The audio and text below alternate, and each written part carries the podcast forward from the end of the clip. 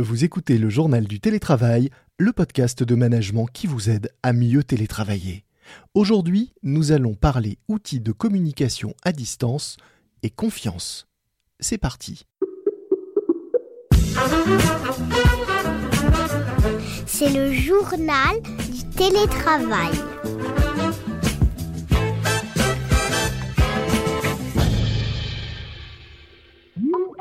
Depuis un an, les outils de visio et au-delà, les outils collaboratifs ont transformé nos façons de travailler et de manager.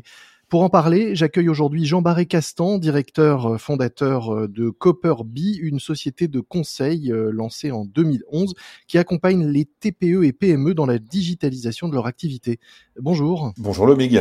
Alors diriez-vous, vous, après un an de télétravail généralisé, que l'usage des outils collaboratifs a réellement transformé nos façons de manager Ou est-ce qu'il y a encore des progrès à faire Et si oui, lesquels? Alors euh, oui, je pense qu'il y a toujours des progrès à faire, de toute façon, ça c'est toujours une bonne base. D'une manière générale, de toute façon, les outils ils sont juste au service de la vision euh, de l'entreprise et de la gouvernance, mhm. ce qui implique euh, finalement que même en télétravail, si on impose un, un cadre vertical ou en tout cas rigide, les outils vont être capables de fournir ce cadre vertical et rigide.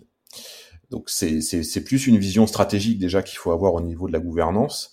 Et ensuite, on pose au travers des outils des solutions qui vont permettre d'arriver là où on veut aller.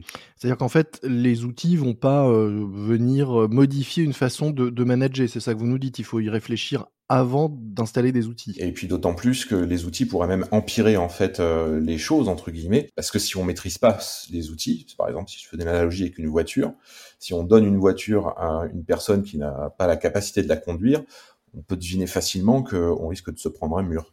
quel type de mur est-ce que vous avez vu euh, des entreprises se prendre euh, avec le télétravail et l'utilisation de ces outils depuis un an? Quels sont les, risques en gros? On dit souvent loin des yeux, loin du cœur, mais dans l'entreprise ça marche exactement pareil. Quand vous n'êtes pas là physiquement à voir ce qui se passe, vous entendez pas les gens crier quand ils gagnent un contrat, vous entendez pas les gens euh, crier quand ils se fight un peu. Donc il y a le pouls, vous le sentez plus. Mhm. Donc il faut arriver à le faire passer, mais aligner des réunions les unes derrière les autres, sans faire ressentir ce pouls-là ça ne favorise pas l'engagement, mais ça risque surtout de, susciter un manque profond d'intérêt. Et donc on perd son audience, et si on perd son audience, ben on perd sa capacité de production. Quel remède on a contre ça? Il y a dans l'entreprise en fait deux, deux axes qu'il faut euh, qu'il faut bien prendre en compte, surtout quand on est en télétravail. C'est qu'on a besoin de produire du contenu factuel, mais pour produire ce contenu factuel qui va être exploitable par l'entreprise, en amont, il faut qu'on ait un espace de parole, un espace d'échange. Mhm. Et la difficulté, c'est que en télétravail, il faut le cadrer, cet espace d'échange-là. Quelles sont les règles qu'on associe à ces outils-là et quels sont les outils sur lesquels l'entreprise va poster du coup le contenu qui lui devra être factuel? Vous nous dites en, gros euh, avec euh, le premier confinement l'année dernière, euh, les outils ont été utilisés pour continuer à assurer une certaine productivité, alors que finalement il faut se poser la question de leur utilisation pour gérer l'informel et tout ce qui se passe avant d'être productif. Exactement. Il faut impérativement définir en fait tout ce qui va permettre de produire ce qui ne sera pas factuel mais ce qui est du ressort de l'interaction qu'on aurait naturellement en présentiel dans nos organisations. Mhm. Si le tout premier niveau, c'est-à-dire tout ce qui permet de traiter les échanges non structurés, la spontanéité, si ça c'est bien fait, alors derrière tout va être beaucoup plus simple. Et ça c'est pas possible avec l'email parce qu'on a de la latence et de plus en plus que les boîtes des utilisateurs elles sont de plus en plus saturées.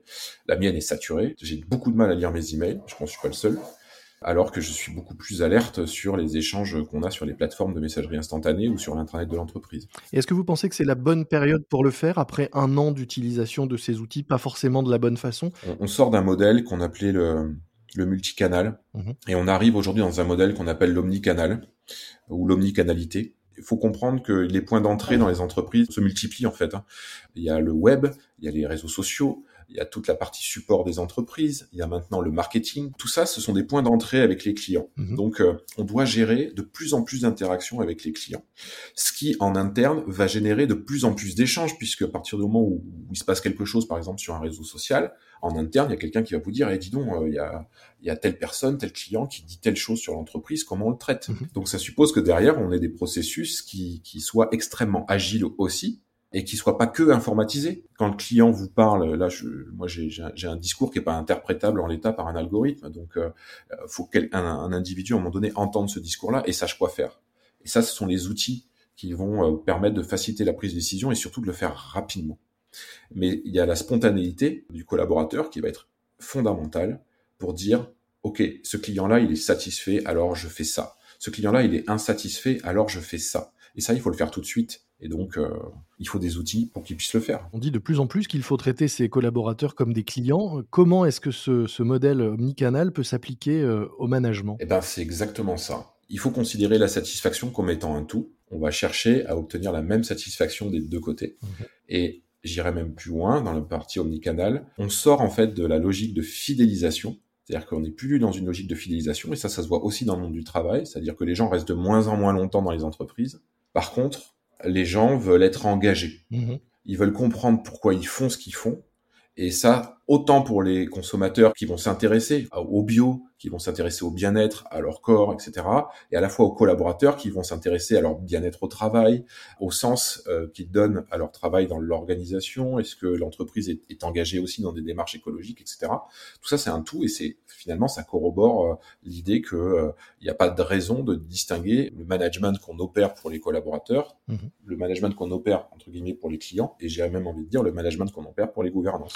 Est-ce que vous pouvez nous dire comment vous êtes organisé aujourd'hui pour télétravailler et quelle euh, part de télétravail vous aurez euh, demain? On a un système d'information qui est euh, bâti essentiellement sur des solutions d'un éditeur qui s'appelle Zoho. Donc on a une trentaine d'applications qui communiquent toutes entre elles. Donc ça c'est pour la partie applicative. En termes d'organisation, c'est un schéma qu'on a mis en place en 2018 dans l'entreprise. Et en fait, on n'a eu aucun impact au moment où on est passé. Alors, au niveau des outils, on n'a eu aucun impact au moment où on est passé en télétravail. C'est-à-dire qu'on est passé, euh, les outils en fait nous permettaient de le faire à distance, donc aucun problème de ce côté-là.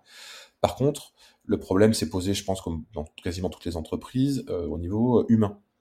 Parce qu'on était collaboratif, ça voulait dire qu'on était très souvent ensemble, on était très souvent dans l'échange, et donc il a fallu qu'on apprenne à utiliser les outils plutôt que que notre voix. Mhm. Et euh, finalement, il y a eu une adoption assez rapide de tout ce qui était euh, messagerie instantanée et euh, réseau social d'entreprise. Je crois que le niveau de réunion dans l'entreprise a, pas progressé.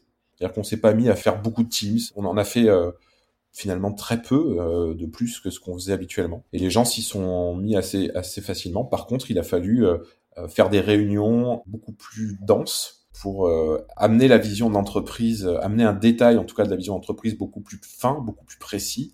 On communique beaucoup sur les chiffres, quand ça va mal et quand ça va bien. Mhm. Ce qu'on a fait en termes de management, au-delà des outils, c'est des collaborateurs, on les a intégrés encore plus bah, dans le collectif en fait de l'entreprise et ça se matérialise de façon très simple, c'est qu'à la fin de l'année 2020, 80%, 85% même des, des, salariés ont acheté des actions d'entreprise et sont devenus actionnaires de l'entreprise. C'est un signe d'engagement fort. Oui, bah, oui c'est ça. D'un côté, on a été très transparent. On leur a dit bon bah voilà, de toute façon la situation euh, elle est pas top, mhm. mais pas propre à l'entreprise. Enfin, elle est extrêmement anxiogène.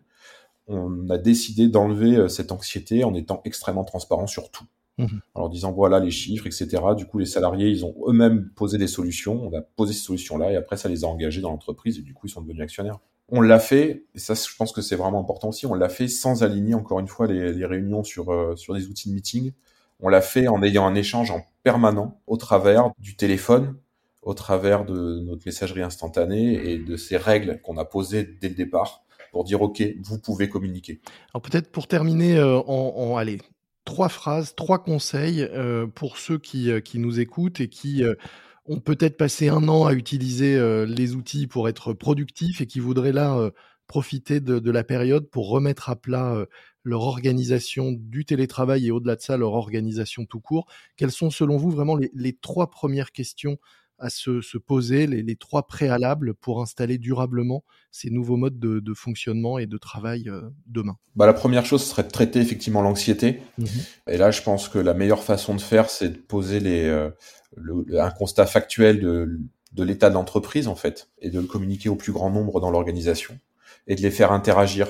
Et ensuite, euh, c'est de effectivement créer des règles, dire OK, il va falloir qu'on change notre modèle, pour changer notre modèle, on va avoir besoin de mettre des outils en place. Mhm. Qu'est-ce qu'on fait? C'est quoi? Quelle gouvernance on met par rapport à ça? Et, qu'est-ce que vous en pensez? Et quelles limites on y met? Et ensuite, la troisième chose, la confiance. La confiance, la confiance, la confiance, la confiance. Il n'y a aucune raison qu'un salarié aujourd'hui soit dans une logique de destruction de son entreprise.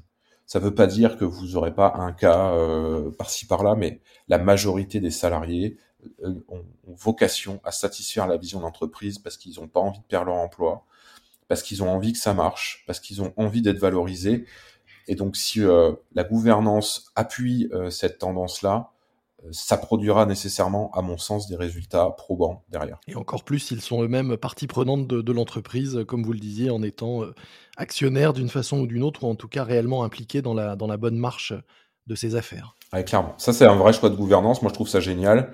On a envie d'aller au travail et euh, ils ont tous envie d'y aller et puis on s'éclate. Hein. C'est quand même ce qui est important. Quoi. Merci beaucoup euh, Jean Barrec Castan. Je rappelle que vous dirigez Copperbee, spécialisé dans l'accompagnement des TPE et PME vers la digitalisation de leur activité et le développement de solutions connectées qui favorisent notamment le télétravail. Nous mettrons dans les notes de cet épisode un lien vers euh, le site de Copperbee pour ceux qui souhaiteraient en savoir plus sur euh, votre entreprise et ses activités. Merci beaucoup Lomig.